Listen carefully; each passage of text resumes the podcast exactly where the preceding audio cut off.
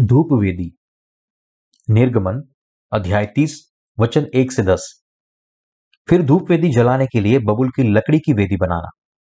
उसकी लंबाई एक हाथ और चौड़ाई एक हाथ की हो। वह चौकोर हो और उसकी ऊंचाई दो हाथ की हो और उसके सिंग उस, उसी टुकड़े से बनाए जाए। और वेदी के ऊपर वाले पल्ले और चारों ओर के बाजुओं और सिंगों को चोखे सोने से मढ़ना और उसके चारों ओर सोने की एक बाड़ बनाना और उसकी बाड़ के नीचे इसके आमने सामने के दोनों पल्ले पर सोने के दो दो कड़े बनवाकर इसके दोनों ओर लगवाना। वे इसके उठाने के डंडों के खानों का काम गए डंडों को बबुल की लकड़ी के बनाकर उनको सोने से मरना और तू उसको उस पर्दे के आगे रखना जो साक्षी पत्र के संदूक के सामने है। अर्थात प्रायश्चित वाले ढकने के आगे जो साक्षी पत्र के ऊपर है। वहीं मैं तुझसे मिला करूँगा और उसी वेदी पर हारून सुगंधित धूप जलाया करे प्रतिदिन भोर को जब वह दीपक को ठीक करे, तब वह धूप जलाए। और गोधूली के समय जब हारून दीपकों को जलाए, तब धूप जलाया करे। यह धूप यहोवा के सामने तुम्हारी पीढ़ी पीढ़ी में नित्य जलाया जाए। उस वेदी पर तुम किसी अन्य प्रकार का धूप न जलाना, और न उस पर होम बलि और न अन्न बलि चढ़ाना, और न उस पर अर्ध देना। हारून वर्ष में एक बार इसके सिंगों पर प्रायश्चित करे, और तुम्हारी पीढ़ी पीढ़ी में वर्ष में एक बार प्रायश्चित के बलिदान के लहू से इस पर प्रायश्चित किया जाए। यह यहोवा के लिए परम पवित्र है। धूप की वेदी प्रार्थना का स्थान था। धूप वेदी बबुल की लकड़ी से बनी थी और वह समकोण आकार की थी। उसकी लंबाई और चौड़ाई एक हाथ थी और उसकी ऊंचाई दो हाथ थी। पवित्र स्थान में रखी गई धूप वेदी को पूरी तरह से सोने से मढ़ा गया था और उसके चारों ओर सोने की बाढ़ बनाई गई थी। वेदी को उठाने के लिए इस्तेमाल हुए डंडों को रखने के लिए उसकी बाढ़ के नीचे सोने के चार कड़े लगाए गए थे और धूप की इस वेदी पर केवल अभिषेक का पवित्र तेल और सुगंध द्रव्य का ही इस्तेमाल होता था। जहाँ धूप वेदी को रखा गया था, वहाँ परमेश्वर को प्रार्थना की जाती थी। लेकिन हम धूप वेदी के पास प्रार्थना करें उससे पहले हमें यह सुनिश्चित करना चाहिए कि क्या हम परमेश्वर को प्रार्थना करने के लिए योग्य है या नहीं। जो लोग पवित्र परमेश्वर से प्रार्थना करने के लिए योग्य बनना चाहते हैं, उन्हें अपने पापों को साफ़ करने के द्वारा पाप रहित बनना होगा। ऐसा करने के लिए व्यक्ति को होम बलि और होदी के विश्वास के द्वारा अपने पापों को साफ़ करना चाहिए। परमेश्वर पापियों की प्रार्थना नहीं सुनता। क्यों? क्योंकि परमेश्वर केवल उन लोगों की प्रार्थना सुनता है, जो पानी और आत्मा के सुसमाचार पर विश्वास के द्वारा अपने सारे पापों से शुद्ध हुए हैं। क्योंकि परमेश्वर ने नीले, व्यंजनी और लाल कपड़े और बटी हुई सनी के कपड़े में प्रकट हुए सत्य के द्वारा हमारे सारे पापों को साफ़ किया है। दूसरे शब्दों में, परमेश्वर केवल धर्मी लोगों की प्रार्थना सुनना पसंद करता है। सारे मनुष्य का स्वभाव और वास्तविकता। जब हम नज़दीक से देखते हैं तो हम देख सकते हैं कि आपके और मेरे समेत सारे मनुष्य मूल रूप से पापी बीज के रूप में पैदा हुए और इसलिए वे सब पाप करते हैं। प्रत्येक व्यक्ति कुकर्म करने वालों का बीज है। क्योंकि लोग मूल रूप से पाप के साथ पैदा हुए हैं। इसलिए वे बुरे काम करते हुए अपना जीवन जीते हैं। आप अपने बारे में सोचें कि आप क्या है। हम परमेश्वर के सामने स्वीकार कर सकते हैं कि हम दुष्ट थे जो नरक में जाने के योग्य थे। सबसे ऊपर, जब हम परमेश्वर के सामने अपने कार्यों का न्याय करते हैं, तब हमें समझ में आता है कि परमेश्वर की व्यवस्था जो घोषित करती है कि पाप की मजदूरी तो मृत्यु है, उसके मुताबिक हम उसके धर्मी न्याय से बच नहीं सकते। क्योंकि मनुष्य के मन से बुरे बुरे विचार, हत्या, व्यभिचार, अभिमान और मूर्खता निकलती है। और जब भी मौका मिलता है, तब वे यह काम करते हैं। मनुष्य का मन जो मूल रूप से कुकर्म करने वालों के बीच से पैदा हुआ है और जब भी परिस्थिति अनुमति देती है और मौका मिलता है, तब वह पाप करता है। वह कैसे परमेश्वर के सामने शर्मनाक नहीं हो सकता? मनुष्य के द्वारा निर्मित प्रयासों से यह असंभव है।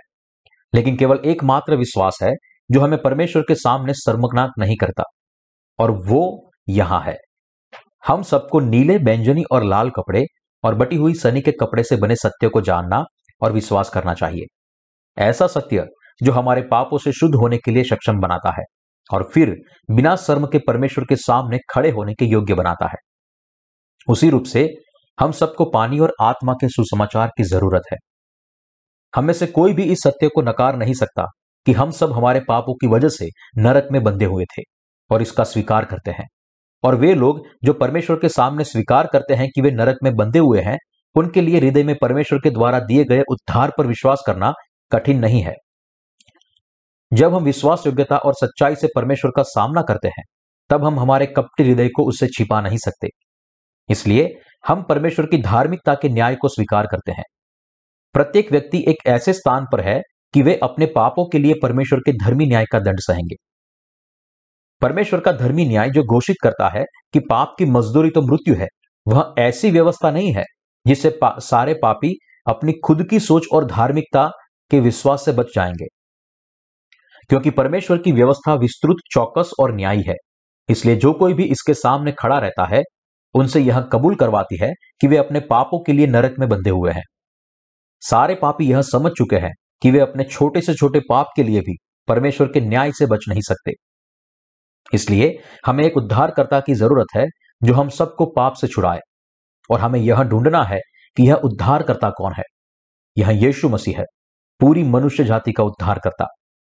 यह वो उद्धारकर्ता है जो इस पृथ्वी पर आया, जिसने जगत के सारे पापों को उठाने के लिए योहन्ना से बपतिस्मा लिया, जिसने क्रूस पर चढ़कर और अपना लहू बहाकर सारे पापियों के अपराधों का दंड सहा। और जिसने इस प्रकार हम सबको हमारे सारे पापों से बचाया। हम सबको यह गलत फहमी है कि पाप की माफ़ी को प्राप्त करना बहुत ही कठिन है। वास्तव में हम सोचते थे कि हम केवल बाइबल को पूरी तरह से जानने के द्वारा ही बच सकते हैं। या हमारे उद्धार के लिए कुछ अच्छे कर्मों की ज़रूरत है। लेकिन परमेश्वर के द्वारा दिए गए उद्धार का सत्य बिल्कुल अलग है। इस उद्धार के सत्य ने परमेश्वर की व्यवस्था के सामने हमारे विवेक की जाँच करने के द्वारा हमारे हृदय में पाए जाने वाले सारे पापों का स्वीकार करने के द्वारा और पानी और आत्मा के सुसमाचार पर विश्वास करने के द्वारा हमारे पापों से बचने के मार्ग को खोला और हमें यह मार्ग दिखाया। यह सत्य मिलाप वाले तंबू के द्वार में पहले से ही प्रकट हुआ था। मनुष्य जाति का उद्धार, नीले बैंजनी और लाल कपड़े और बटी हुई सनी के कपड़े के द्वारा परिपूर्ण कीमती उद्धार के सत्य के द्वारा आता है। इस सत्य पर विश्वास करने के द्वारा प्रत्येक व्यक्ति एक ही बार में हमेशा के लिए पाप की माफ़ी पा सकता है। ऐसा करने के लिए प्रत्येक व्यक्ति को यह स्वीकार करना चाहिए कि वे अपने पापों की वजह से नरक में बंधे हुए हैं और नीले व्यंजनी और लाल कपड़े में प्रकट हुए सुसमाचार पर विश्वास करना चाहिए। इस प्रकार वे एक ही बार में अपने पापों की माफ़ी प्राप्त करेंगे। परमेश्वर ने हमें जो सुसमाचार दिया है, वह वो सुसमाचार है, नीले व्यंजनी और लाल कपड़े और बटी हुई सनी के कपड़े में निहित सत्य के सुसमाचार में पाया जाता है। सब लोगों को सत्य के इस सुसमाचार पर विश्वास करना चाहिए। क्योंकि यदि वे इस सुसमाचार में निहित सत्य पर विश्वास नहीं करते तो वे अपने पापों से मुक्त नहीं हो सकते। लेकिन जो लोग पानी और आत्मा के सुसमाचार से परमेश्वर के द्वारा परिपूर्ण उद्धार के इस सत्य पर विश्वास करते हैं, वे अपने सारे पापों से उद्धार पाने और परमेश्वर की निज संतान बनने के योग्य है। उसी रूप से ऐसा व्यक्ति बनने के लिए जो परमेश्वर के सामने जा सके और प्रार्थना कर सके हमें सबसे पहले पानी और आत्मा के सत्य पर विश्वास करना चाहिए, जो पाप की माफ़ी का सुसमाचार है। जब हम सच्चे सुसमाचार को जानने और अपने हृदय में उस पर विश्वास करने के द्वारा हमारे सारे पापों से उद्धार पाते हैं, उसके बाद हम परमेश्वर से प्रार्थना करने के योग्य बनते हैं, जो हमें परमेश्वर से प्रार्थना करने के लिए सक्षम बनाए। ऐसा विश्वास हम केवल परमेश्वर के द्वारा दिए हुए पानी और आत्मा के सुसमाचार को हमारे हृदय में विश्वास करने के द्वारा प्राप्त कर सकते हैं। मिलाप वाले तंबू के द्वारा के पर्दे में प्रकट हुए नीले व्यंजनी और लाल कपड़े के विश्वास के बगैर परमेश्वर से प्रार्थना करना गलत है। ऐसा विश्वास परमेश्वर की निंदा और मज़ाक उड़ाने के पाप के समान है। मिलाप वाले तंबू में प्रकट हुए सत्य को हमारे हृदय में विश्वास करने से इनकार करने के द्वारा हम कैसे परमेश्वर के दुश्मन बन सकते हैं? जब आप यीशु मसीह पर विश्वास करने से मना करते हैं, जो नीले व्यंजनी और लाल कपड़े के सत्य के द्वारा आया तो यह आपके लिए परमेश्वर का दुश्मन बनने का छोटा रास्ता है। यह एक भयानक अविश्वास का कार्य है जो परमेश्वर के विरुद्ध में खड़ा होता है। ऐसी आत्माएँ जो निरंतर परमेश्वर की पवित्रता को तुच्छ जानने का पाप करती है, वे वो आत्मा है जो परमेश्वर ने उनके लिए परिपूर्ण किया, उस उद्धार पर विश्वास नहीं करती, लेकिन खुद के विचारों और खुद के तरीकों के अनुसार विश्वास करती है। ऐसी आत्माएँ वो है जो खुद को अंजीर के पत्तों में लपेटती है जिसे पाखंडी कहा जाता है, जो परमेश्वर के प्रेम और दया को तुच्छ जानती है। लेकिन आपको यह समझना चाहिए कि ये लोग खुद के हृदय को भ्रमित कर सकते हैं, लेकिन परमेश्वर के न्याय से बच नहीं सकते। ऐसे अविश्वास वाले लोग परमेश्वर के धर्मी व्यवस्था के द्वारा अपने पापों के लिए भयानक दंड को सहेंगे। क्यों? क्योंकि उन्होंने न तो पानी और आत्मा के सुसमाचार को जाना, जिसे परमेश्वर ने उनके पापों को मिटा दिया है और ना ही इस सुसमाचार पर विश्वास किया। जब हमारा विवेक हमारी ही दृष्टि में गंदा है तो हम अपने पापों को परमेश्वर के सामने कैसे छिपा सकते हैं? यह असंभव है। जो कोई भी अपने पापों को छिपाने की कोशिश करता है, वह परमेश्वर के प्रेम और दया से बाहर हो जाएगा। जो लोग खुद के हृदय को भ्रमित करते हैं, वे अंत में शैतान के दुष्ट सेवक बनेंगे, जो परमेश्वर को और अपने साथी मनुष्य को धोखा देते हैं। वे किसी भी प्रकार से अपनी आँखों पर पट्टी लगाने के द्वारा परमेश्वर को धोखा देगा। यह विचार उनके अहंकारी विश्वास से निकलता हुआ उनके घमंड का प्रतिबिंब है। वास्तव में जो लोग अपने खुद के विचार पर निर्भर होते हैं, वे वो लोग हैं जो पानी और आत्मा के सुसमाचार को चुनौती देते हैं और जो अपनी खुद की इच्छा से शैतान के सेवक बनते हैं। लोगों को यह समझना चाहिए कि भले ही वे खुद के हृदय को धोखा दे लेकिन वे कभी भी परमेश्वर को धोखा नहीं दे सकते और उन्हें परमेश्वर के वचन के मुताबिक विश्वास करने के लिए अपने मन को बदलना चाहिए। कैसे सारे लोग पानी और आत्मा के सुसमाचार पर विश्वास किए बगैर अपने पापों को साफ़ कर सकते हैं?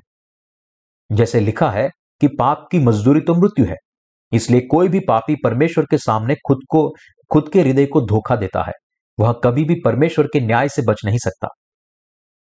यदि हम परमेश्वर की व्यवस्था का स्वीकार करें तो यह स्पष्ट होता है कि हम सब हमारे पाप के लिए नरक में बंधे हुए हैं। उसी रूप से, जो लोग परमेश्वर के सामने आना चाहते हैं, उन्हें मिलाप वाले तंबू के द्वार में प्रकट हुए सुसमाचार पर विश्वास के द्वारा उद्धार पाना चाहिए। हालाँकि, क्योंकि बहुत लोग यह सत्य को समझने में विफल हुए हैं कि वे अपने पापों की वजह से दंड पाएँगे, इसलिए वे अपने हृदय में उद्धार के सुसमाचार को स्वीकार करने में भी विफल हुए हैं। जो नीले व्यंजनी और लाल कपड़े के सत्य के द्वारा आया है और परिणाम स्वरूप। वे सब नरक की ओर जा रहे हैं। वे पहले से मसीह है या नहीं, इस बात की परवाह किए बिना। जो लोग पानी और आत्मा के सुसमाचार पर विश्वास नहीं करते, वे भी यही दंड को प्राप्त करेंगे। उसी रूप से हमें परमेश्वर के सामने खुद के विवेक को धोखा नहीं देना चाहिए। लेकिन हमारे हृदय में पानी और आत्मा के सुसमाचार को मानना चाहिए और इस सत्य के सुसमाचार पर स्वीकार और विश्वास करना चाहिए। हमें सत्य के वचन पर विश्वास करने के द्वारा हमारे पापों को साफ़ करना चाहिए। लोगों के पास दो विवेक है। पहला देह का विवेक और दूसरा विश्वास का विवेक, जो सत्य के सुसमाचार पर विश्वास करता है। हमें इन दोनों विवेक के प्रति ईमानदार रहना चाहिए। लेकिन इन दोनों में से जो सत्य के सुसमाचार को स्वीकार करता है, ऐसा विवेक पाने से हमें विफल नहीं होना चाहिए। हमें परमेश्वर के वचन के सामने खुद के विवेक की जाँच करनी चाहिए। विश्वास करना चाहिए कि यीशु ने बपतिस्मा लेने के द्वारा हमारे पापों का स्वीकार किया। क्रूस पर दंड सहा और इस प्रकार हमें बचाया और इस विश्वास के द्वारा हमारे विवेक का पाप साफ़ करना चाहिए। मुझे इस बात का गुस्सा आता है कि जब यह सत्य पूरी तरह से स्पष्ट है, फिर भी ऐसे कई लोग हैं जो सत्य के सुसमाचार पर विश्वास नहीं करते। हमारे विवेक को शुद्ध करने के लिए विश्वास का क्रम है। पहला, हमें हकीकत को स्वीकार और सुनिश्चित करना चाहिए कि हम नरक में बंधे हुए हैं। और दूसरा हमें अपने हृदय में विश्वास करना चाहिए कि हमारा उद्धार करता इस पृथ्वी पर आया, हमारे पापों के लिए योहन्ना से बपतिस्मा लिया, क्रूस पर मरा, मृत्यु से जीवित हुआ और इस प्रकार हमें हमारे पाप से बचाया। पापियों को नीले व्यंजनी और लाल कपड़े में प्रकट हुए पानी और आत्मा के सुसमाचार पर अपने विश्वास के द्वारा अपने अपराधों से उद्धार पाना चाहिए और अनंत जीवन प्राप्त करना चाहिए। हमें हमारे पाप से उद्धार प्राप्त करना चाहिए। यह हकीकत के बावजूद लोग नीले व्यंजनी और लाल कपड़े के द्वारा परिपूर्ण पाप की माफ़ी को जानने के बावजूद भी कुछ लोग विश्वास नहीं करते। वे ऐसा कैसे कर सकते हैं? निश्चित ही वे अपने अविश्वास के सारे परिणाम के जिम्मेदार होंगे। यदि हम नीले व्यंजनी और लाल कपड़े में प्रकट हुए सत्य को जानते हैं, लेकिन विश्वास नहीं करते तो हम अभी भी पापी है। और यदि हम अभी भी पापी है तो क्या परमेश्वर की व्यवस्था के मुताबिक हमारा न्याय नहीं होगा? हमें से प्रत्येक पुरुष या स्त्री प्रत्येक व्यक्ति को अपने हृदय में उद्धार के सत्य पर विश्वास करने के द्वारा उद्धार पाना था, जो परमेश्वर के नीले, व्यंजनी और लाल कपड़े में प्रकट हुए सत्य के द्वारा परिपूर्ण किया है। लोगों के पास ऐसा विश्वास होना चाहिए, जो उन्हें उनके पापों से बचाए। उनके पाप पास ऐसा विश्वास होना चाहिए, जो केवल पानी और आत्मा के सुसमाचार पर विश्वास करे। क्या आप नीले, व्यंजनी और लाल कपड़े में प्रकट हुए सुसमाचार पर विश्वास करते हैं? कि प्रभु ने बपतिस्मा लेकर हमारे पापों को उठाया और क्रूस पर अपने लहू को बहाने के द्वारा हमें बचाया है। जब आप सबसे पहले खुद के बारे में सोचते हैं तो क्या आप इस हकीकत का स्वीकार करते हैं कि वास्तव में आप नरक के लिए नियोजित थे? क्या आप समझते हैं कि भले ही हम नरक के लिए बंधे हुए हैं, उसके बावजूद भी प्रभु ने हमें नीले व्यंजनी और लाल कपड़े में प्रकट हुए सत्य से बचाया है? आपको समझना चाहिए कि हमारे पापों को दूर करने के लिए प्रभु इस पृथ्वी पर आए, बपतिस्मा लिया और अपना लहू भाया आपके और मेरे पापों को मिटाने के लिए हमारे प्रभु मनुष्य की देह में इस पृथ्वी पर पैदा हुआ।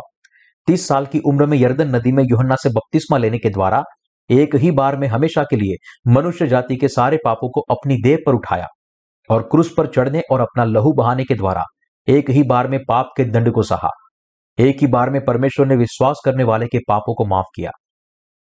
हम नीले व्यंजनी और लाल कपड़े में प्रकट हुए सत्य पर विश्वास करने के द्वारा हमारे पापों से उद्धार पा सकते हैं। हमें इस सत्य के द्वारा जाँच करनी चाहिए और यह सुनिश्चित करना चाहिए कि क्या वास्तव में हमारा उद्धार हुआ है या नहीं।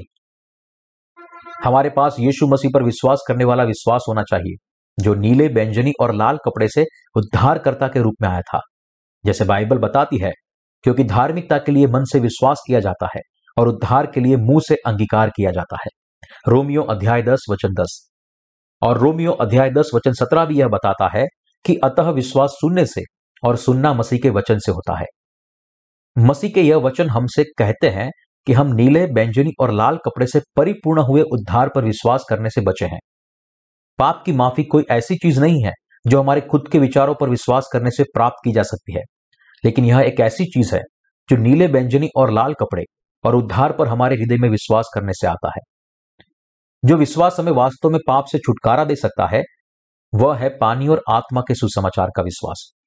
तो फिर क्या हमें इस सत्य पर विश्वास करने के द्वारा परमेश्वर से प्रार्थना करनी चाहिए? हाँ, बिल्कुल।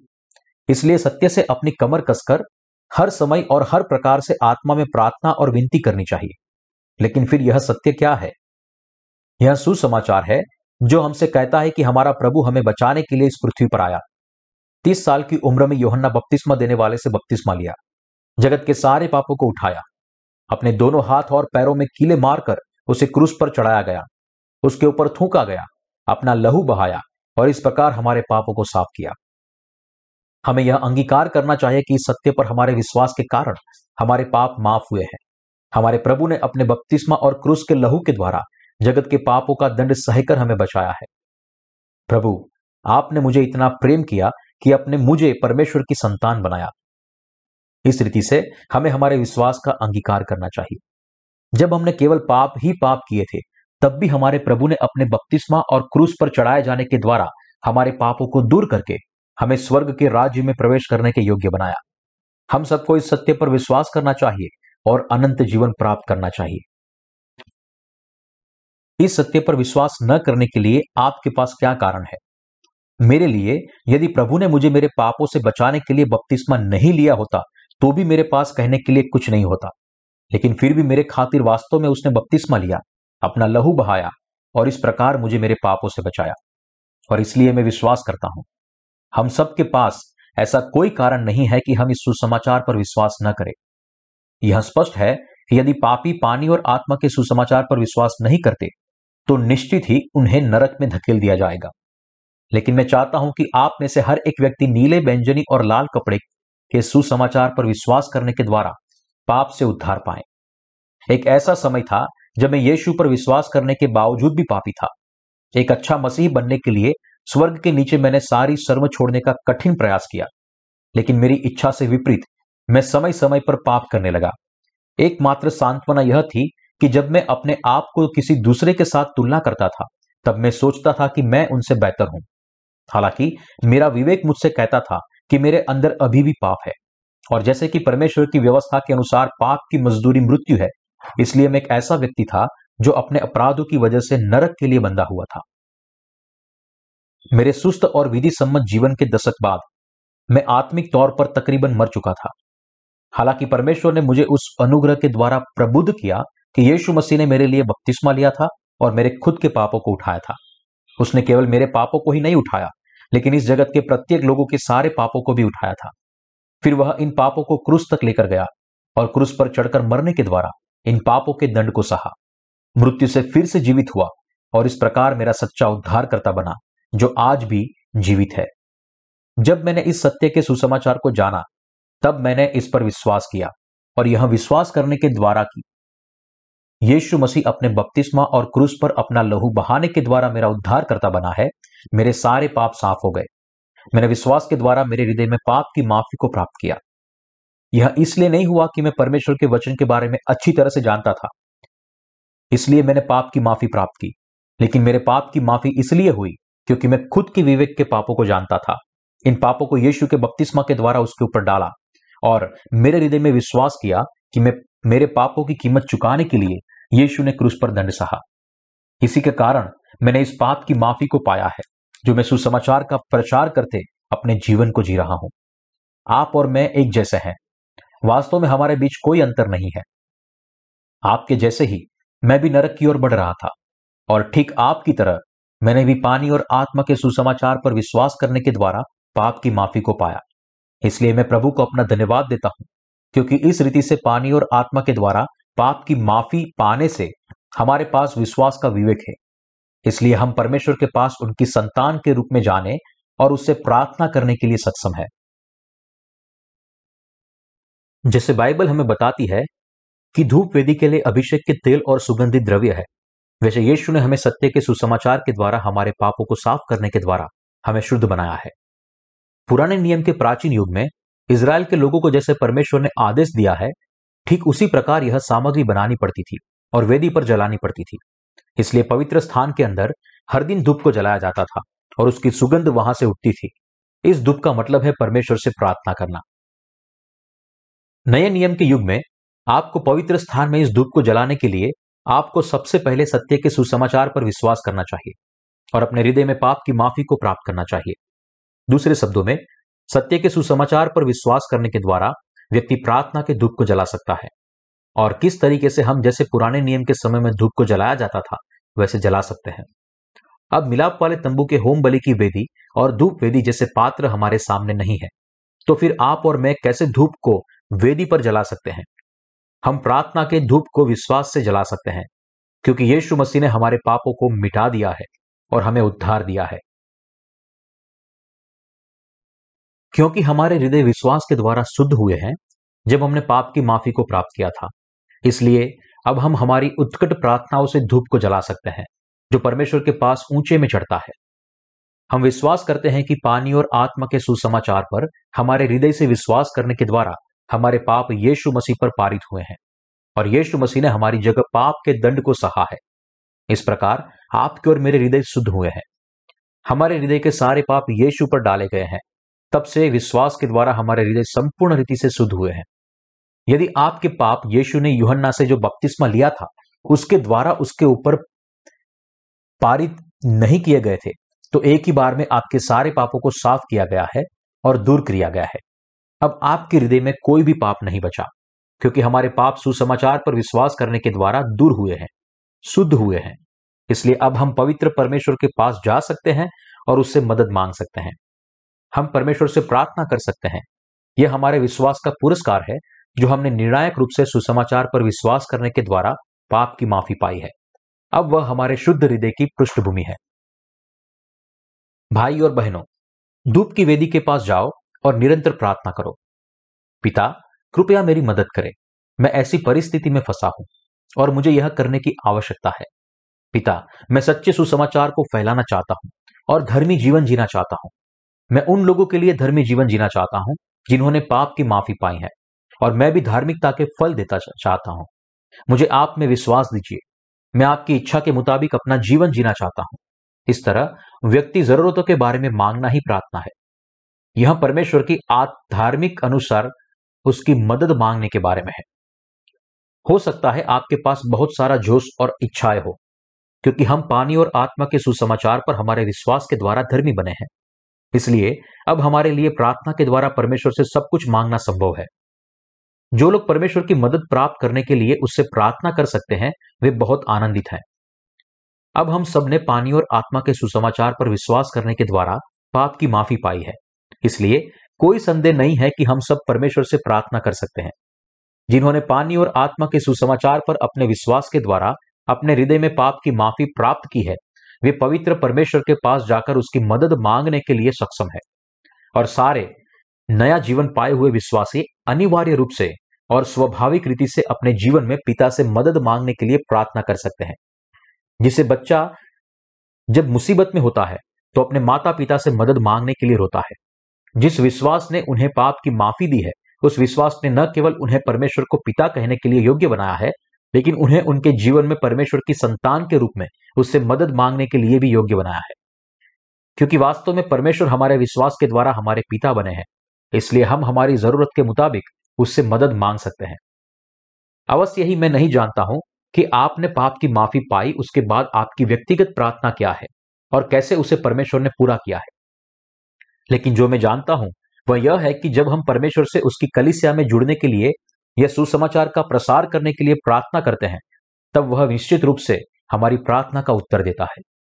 शुरू में प्रत्येक व्यक्ति अपनी दैहिक जरूरतों के लिए प्रार्थना करता है। लेकिन पवित्र आत्मा के कार्य के द्वारा हमें यह समझ में आया है कि हमें तत्काल रूप से दूसरों के लिए प्रार्थना करने की आवश्यकता है।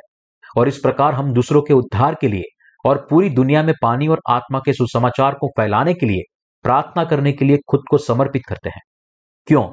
क्योंकि नया जन्म पाए हुए संतों की प्रार्थना पवित्र आत्मा के द्वारा संचालित होती है। प्रभु ने हमसे कहा है, इसलिए पहले तुम परमेश्वर के राज्य और उसके धर्म की खोज करो। लेकिन नया जन्म पाए हुए लोगों में जो लोग अभी भी आत्मिक रूप से अपरिपक्व है, वे नहीं जानते हैं कि सही चीज़ के लिए प्रार्थना कैसे करनी है। क्योंकि उन्होंने अभी तक उन्होंने परमेश्वर के द्वारा उनकी प्रार्थनाओं के उत्तर का अनुभव नहीं किया। क्योंकि वे अभी भी नहीं जानते हैं कि परमेश्वर की धार्मिकता में विश्वास कितना सामर्थ्य है। ऐसे थोड़े विश्वास वाले लोग नहीं जानते कि उनकी प्रार्थना का उत्तर मिलेगा या नहीं, और उसके अतिरिक्त वे संदेह से त्रस्त हैं।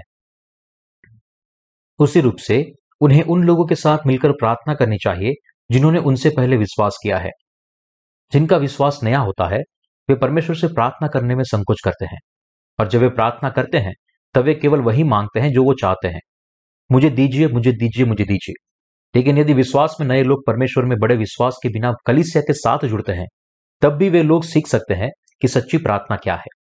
क्योंकि कलिसिया में उनके विश्वास के पुरखे परमेश्वर की धार्मिकता के लिए प्रार्थना करते हैं। क्योंकि पवित्र आत्मा कलिसिया के साथ जुड़े हुए लोगों को प्रार्थना का विश्वास भी देता है। इसलिए वे धीरे धीरे परमेश्वर की धार्मिकता के लिए प्रार्थना करने लगते हैं।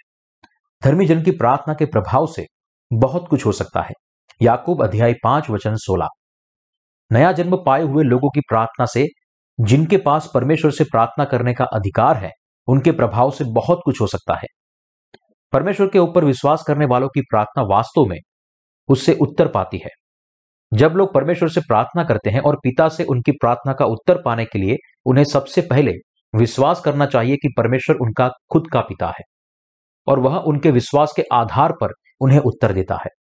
उसी रूप से जब प्रार्थना के पुरखे एक साथ जुड़ते हैं और उनके नक्शे कदम पर चलने वालों के लिए और सुसमाचार के प्रसार के धर्मी कार्य के लिए प्रार्थना करते हैं तब वे महान कार्य का अनुभव करते हैं। यदि आप अपने विश्वास के पुरखों के बगल में खड़े हैं, जो परमेश्वर पर विश्वास करता है तो आपको आपके विश्वास के लिए बड़ी मदद मिलेगी। क्योंकि परमेश्वर जानता है कि हमें न केवल उद्धार के अनुग्रह के लिए, लेकिन जीवन के दूसरे हिस्सों में भी मदद की आवश्यकता है। इसलिए वह हमारी प्रार्थना का उत्तर देता है। इसीलिए हम सबको उस विश्वास की ज़रूरत है, जो परमेश्वर की कलिसिया के साथ जुड़ा हुआ है। जब हम परमेश्वर को प्रसन्न करने वाली चीज़ों के लिए प्रार्थना करते हैं, तब हमारा विश्वास हमें बहुत ही प्रोत्साहित करता है। जैसे आत्मिक बच्चे उत्साह में बार बार प्रार्थना करते हैं और ऐसी प्रार्थना को खुद की ओर परिपक्व प्रार्थना के रूप में लेता है, तब हम भी हमारी समस्याओं के लिए परमेश्वर पिता के पास आ सकते हैं। जो लोग ऐसा करने के लिए सच में परमेश्वर पर विश्वास करते हैं, वे बाद में वास्तविक सत्य का अनुसरण करते हुए विश्वास से चलते हैं। जैसे बाइबल हमें बताती है कि धर्मी जन विश्वास से जीवित रहेगा। वैसे वे लोग केवल खुद के लिए नहीं जीते, लेकिन दूसरी आत्माओं के उद्धार के लिए जीते हैं। हम परमेश्वर से प्रार्थना करने की योग्यता कैसे प्राप्त कर सकते हैं? हम परमेश्वर के द्वारा दिए गए पानी और आत्मा के सुसमाचार पर विश्वास करने के द्वारा प्राप्त कर सकते हैं। जिन्होंने पानी और आत्मा के सुसमाचार पर विश्वास करके पाप की माफ़ी पाई है, केवल उन्हें ही निडरता से परमेश्वर पिता के प्रार्थना करने का योग्य दी गई है। प्रार्थना करने की योग्यता प्राप्त करना परमेश्वर से विश्वास की बड़ी आशीष प्राप्त करना है। इस ग्रुप पर मसीही विश्वासियों के बीच कितने ऐसे लोग हैं जो सोचते हैं कि वे ऐसे विश्वास से प्रार्थना करने के लिए योग्य हैं? बहुत कम। परमेश्वर से बहुत बड़ी आशीष के उपहार में से एक है। सबसे पहले हमें ऐसे विश्वास को पाना है, जिसने हमें नीले व्यंजनी और लाल कपड़े में प्रकट हुए सत्य के द्वारा हमारे पापों से बचाया है। और दूसरा है कि हमने परमेश्वर की संतान के रूप में उससे प्रार्थना करने की सामर्थ्य और योग्यता पाई है। और तीसरी, हमने ऐसे विश्वास को प्राप्त किया है, जिसने हमें परमेश्वर के कार्यकर्ता के रूप में जीवन जीने की अनुमति दी है। परमेश्वर पापियों की प्रार्थनाओं का उत्तर नहीं देता। कुछ पापी यीशु पर विश्वास होने का दावा करने के बावजूद भी पर्वत पर चढ़कर निरंतर प्रभु का नाम पुकारने के द्वारा अपने पापों को दूर करने के लिए परमेश्वर से प्रार्थना करते हैं। यहाँ तक कि ठंडी और तूफानी रातों में भी वे अपने शरीर को प्लास्टिक से लपेटकर पर्वत पर चढ़ते हैं और कई बार उन्हें डर भी लगता है। फिर भी वे अपनी भक्ति से लगातार प्रार्थना करते हैं, लेकिन उनकी प्रार्थना केवल आकाश में गुंजती रहती है। भले ही वे पूरी रात प्रार्थना करते हैं, फिर भी उनके ऐसा विश्वास नहीं है जिससे परमेश्वर उनकी प्रार्थनाओं का उत्तर दे। विश्वास के न होने की वजह भी वे इतनी भक्ति से प्रार्थना करते हैं। उसका कारण यह है कि वे दूसरों को दिखाने के लिए प्रार्थना करते हैं। केवल एक प्रदर्शन की तरह। उसकी प्रार्थना बिना उत्तर की है। वास्तव में वे अपने विवेक में जानते हैं कि उनकी प्रार्थना परमेश्वर तक नहीं पहुँच रही, क्योंकि अभी तक उनके हृदय में पाप है, क्योंकि उन्हें अभी भी अपने पापों की माफ़ी पानी है, इसलिए उनकी बहुत सारी प्रार्थनाओं के उत्तर नहीं है। कोई फ़र्क नहीं पड़ता कि वे कितनी प्रार्थना करते हैं, रोते और विलाप करते हैं, अपनी पूरी आवाज़ के साथ चिल्लाते हैं, और परमेश्वर से वे जो चाहते हैं वो मांगने के लिए चाहे कुछ भी करते हो। उन्हें यह समझने की ज़रूरत है कि परमेश्वर से प्रार्थना करने के लिए शर्त तब पूरी होती है जब वे पहले पाप की माफ़ी को प्राप्त करें। लेकिन क्योंकि बहुत सारे पापों के पास जब तक वे पानी और आत्मा के सुसमाचार को जाने तक कोई दूसरा मार्ग नहीं है, इसलिए वे पापी के रूप में अपना जीवन जीते हैं। जब पापी प्रभु के द्वारा दिए गए पानी और आत्मा के सुसमाचार पर हृदय से विश्वास करने के द्वारा एक ही बार में हमेशा के लिए शुद्ध नहीं होते, तब तक उनकी सारी प्रार्थना व्यर्थ में जाती है। जब कभी भी पापी परमेश्वर से प्रार्थना करने की कोशिश करता है, तब उनके विवेक चिल्लाते हैं। तुम्हें क्या लगता है, तुम्हारी प्रार्थना परमेश्वर तक पहुंचेगी? सपने देखते रहो, वे सब व्यर्थ है। इसलिए जब वे परमेश्वर से प्रार्थना करना जारी रखते हैं, मुझे यह दो, मुझे यह दो, उनकी प्रार्थना वास्तव में निरर्थक है। तुम मुझसे प्रार्थना करो उससे पहले तुम अपने पापों की माफ़ी को प्राप्त करो। यह परमेश्वर की इच्छा है। जब पाप की माफ़ी प्राप्त नहीं है की है, ऐसे लोग परमेश्वर से प्रार्थना करते हैं। तब वे अपने अनुभवों को समझते हैं कि उनके विवेक उनके कारणों से मेल नहीं खाते। जब पापी प्रार्थना करते हैं, तब वे यह कहना जारी रखते हैं, प्रभु, मुझे यह दो और मुझे वह भी दीजिए। लेकिन उनकी प्रार्थना का कोई उत्तर नहीं है। इससे दूर, उनके विवेक उन्हें केवल यही कहते हैं। बिल्कुल नहीं। तुम्हारी प्रार्थना बिना उत्तर की रहेगी, क्योंकि तुम पापी हो।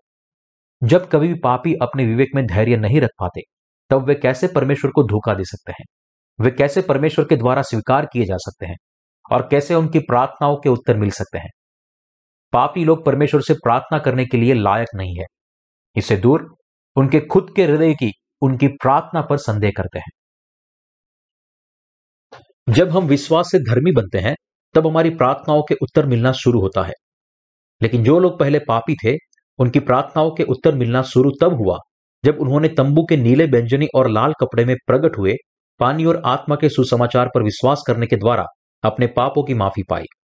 जो लोग अपने हृदय में पानी और आत्मा के सुसमाचार पर विश्वास करते हैं, उनके हृदय अपर्याप्त हो सकते हैं, लेकिन वे विश्वास से परमेश्वर के पास जा सकते हैं, और विश्वास से वे निडरता से परमेश्वर को प्रार्थना कर सकते हैं। उससे अपनी ज़रूरत पूरी करने के लिए कह सकते हैं।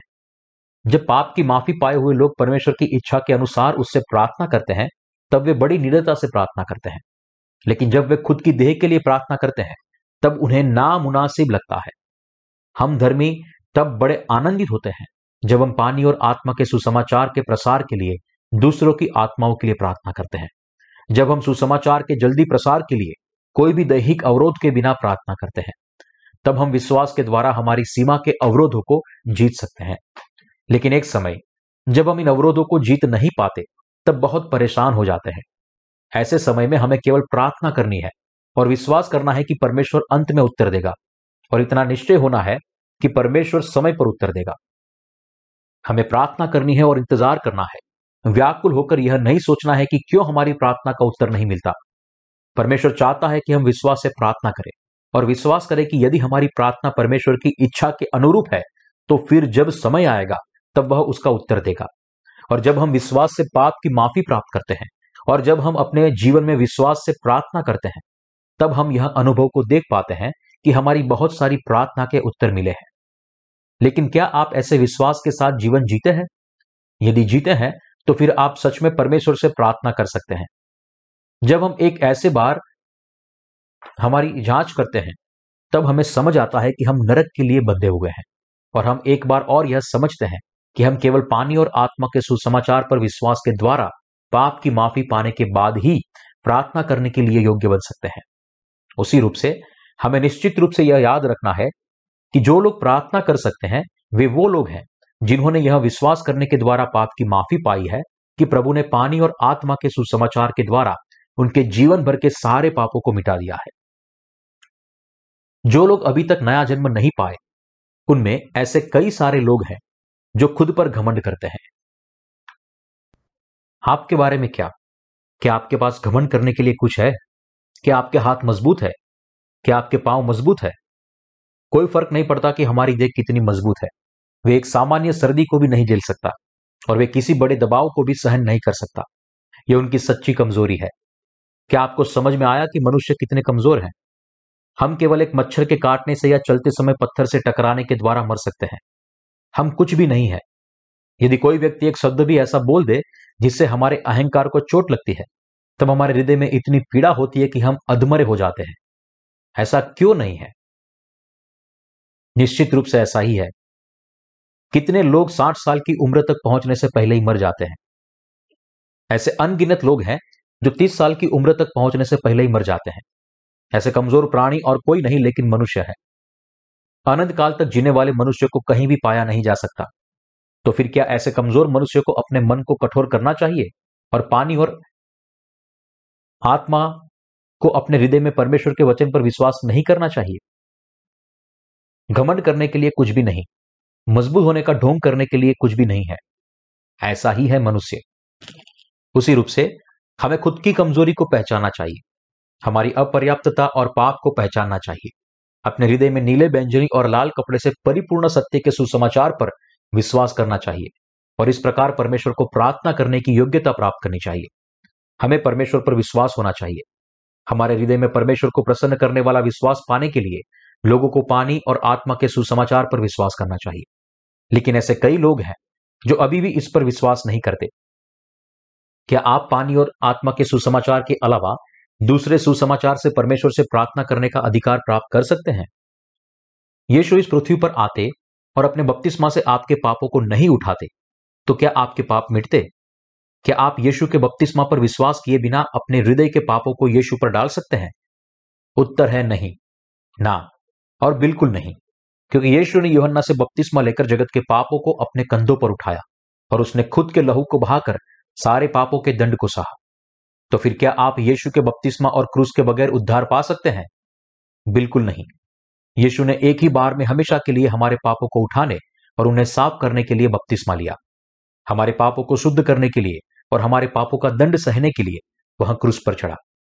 पानी और आत्मा के सुसमाचार के सत्य पर विश्वास करने के द्वारा हमारे सारे पाप मिट जाते हैं। इस प्रकार हम किसी भी समय परमेश्वर के पास जा सकते हैं और अंगीकार कर सकते हैं। प्रभु, मैं अपर्याप्त हूँ। लेकिन क्योंकि आपने मुझे अपने पानी और लहू से बचाया है, इसलिए जब मैं पाप रहित हूँ, आप इस पृथ्वी पर आए, बपतिस्मा लेकर सारे पापों को ले लिया, जगत के इन पापों को क्रूस तक ले गए, उसकी वजह से दंड उठाया और मृत्यु से फिर जीवित हुए। और ऐसा करने के द्वारा, प्रभु आप वास्तव में मेरे उद्धारकर्ता के रूप में परमेश्वर बन गए हैं। इस इस सत्य पर मेरे विश्वास के द्वारा मैं आप पर विश्वास करता हूँ। दूसरे शब्दों में, जब हमारे विश्वास का पालन करते हैं तब हम हमारी अपर्याप्तता के बावजूद भी परमेश्वर के पास जा सकते हैं और प्रार्थना कर सकते हैं। हम उसके राज्य की बढ़ोतरी के लिए प्रार्थना कर सकते हैं। हम हमारे भाई और बहनों के लिए प्रार्थना कर सकते हैं और हम दूसरी प्रार्थनाओं के लिए भी प्रार्थना कर सकते हैं, जिन्हें अभी भी पाप की माफ़ी पानी बाकी है। जब लोग पानी और आत्मा के सुसमाचार पर विश्वास करते हैं, केवल तभी वे स्वर्ग के नीचे बिना शर्म के रह सकते हैं। पानी और आत्मा के सुसमाचार पर यह विश्वास न होने की वजह से लोग खाली जगह को किसी और चीज़ के द्वारा भरने की कोशिश करते हैं। आपको समझना चाहिए कि ऐसे प्रयास बिल्कुल निरर्थक है। इसीलिए उनके हृदय व्याकुल और उत्पीड़ित है। उनका जीवन असह्य बनाते हैं। और चाहे सच के ऊपर या जुट पर, प्रत्येक लोग किसी ना किसी चीज़ पर विश्वास करना चाहते हैं। अपने बारे में भी सोचिए। क्या सच में आप पानी और आत्मा के सुसमाचार के विश्वास के द्वारा प्रभु पर विश्वास करते हैं? या आप पानी और आत्मा के सुसमाचार पर विश्वास नहीं करते, यह देखने के लिए खुद की जाँच करें। प्रभु ने पानी और आत्मा के सुसमाचार के द्वारा हमारे पापों को मिटाया है। यदि आप इस पर विश्वास करते हैं तो फिर क्या आपके हृदय में पाप होना चाहिए? यदि आप सच अपने हृदय की गहराई से पानी और आत्मा के सुसमाचार पर विश्वास करते हैं तो निश्चित रूप से आपके अंदर पाप नहीं है। इस सत्य पर अपने पूरे विश्वास के साथ अब अपने पापों की माफ़ी को प्राप्त करें। क्योंकि परमेश्वर ने हमें नीले व्यंजनी और लाल कपड़े और बटी हुई सनी के कपड़े में प्रकट हुए सत्य के द्वारा पाप की माफ़ी दी है, इसलिए हमने अब पाप और अनंत काल की माफ़ी को प्राप्त किया है। और उसके कारण, जो लोग इस सत्य पर विश्वास करते हैं, वे परमेश्वर की संतान बने हैं, अनुग्रह को पाया है, जो उन्हें परमेश्वर के सामने जाने के लिए योग्य बनाता है। इसलिए हमें एक दूसरे से प्रेम करना चाहिए, एक दूसरे की अपर्याप्तता को समझना चाहिए, अंत तक परमेश्वर के कार्य की सेवकाई करनी चाहिए। और फिर उसके पास जाकर उसके सामने खड़े होना चाहिए। जिन्होंने पाप की माफ़ी पाई है, वे सबसे प्रेम करते हैं। धर्मियों के मन यह इच्छा रखते हैं कि सारे पापी नीले व्यंजनी और लाल कपड़े में प्रकट हुए सत्य को जाने और नया जन्म पाए। लेकिन कुछ ऐसे प्रकार के लोग हैं, जो वास्तव में किसी से प्रेम नहीं कर सकते। ये जिद्दी पापी है। मसीही जिन्होंने खुद के विवेक को धोखा दिया है और खुद को यह सोचने के द्वारा भ्रम में डाला है कि वे पापी होने के बावजूद भी परमेश्वर में विश्वास करते हैं। पानी और आत्मा के सुसमाचार पर विश्वास करने और हमारे हृदय में पाप की माफ़ी पाने के द्वारा हम सबको विश्वास के विवेक का बचाव करना चाहिए। आइए, हम अंत तक हमारे विश्वास की दौड़ को दौड़े। हमारे विश्वास के विवेक को थामे रहे और हमारे विश्वास को न गवाए। और जब कोई व्यक्ति आत्मिक तौर पर कठिन समय से गुजरता है, तब एक दूसरे की मदद करे और एक दूसरे को दृढ़ता से थामे रहे। कोई फ़र्क नहीं पड़ता कि क्या हो रहा है, लेकिन धर्मी व्यक्ति को कलिसिया नहीं छोड़नी चाहिए। यदि धर्मी व्यक्ति कलिसिया को छोड़ता है, तब वे तुरंत मर जाते हैं। परमेश्वर की कलिसिया को छोड़ना मतलब खुद के घर को छोड़ना। अपने घर को छोड़ने का मतलब है अपने आश्रय को छोड़ना, और इसलिए आपका हृदय कभी भी न तो आराम पाएगा और न तो सुख पाएगा, और आप अंत में मर जाएँगे। परमेश्वर की कलिसिया एक ऐसी जगह है जहाँ उसकी भेड़ों को खिलाया जाता है। और आराम और राहत दी जाती है। उसी रूप से जब भेड़ अपनी हिम्मत खो देती है और चिंतित होती है, तब परमेश्वर की कलिसिया उन्हें परमेश्वर के वचन सुनाने के द्वारा उनके हृदय को फिर से हिम्मतवान बना दे, मदद करती है। जब आप अपने हृदय में विश्वास करने के द्वारा परमेश्वर के वचन का स्वीकार करते हैं, तब आपके अंदर का पवित्र आत्मा आनंदित होता है। आपका हृदय भी मज़बूत होता है और आखिरी परिणाम स्वरूप आप अनंत जीवन को प्राप्त करते हैं।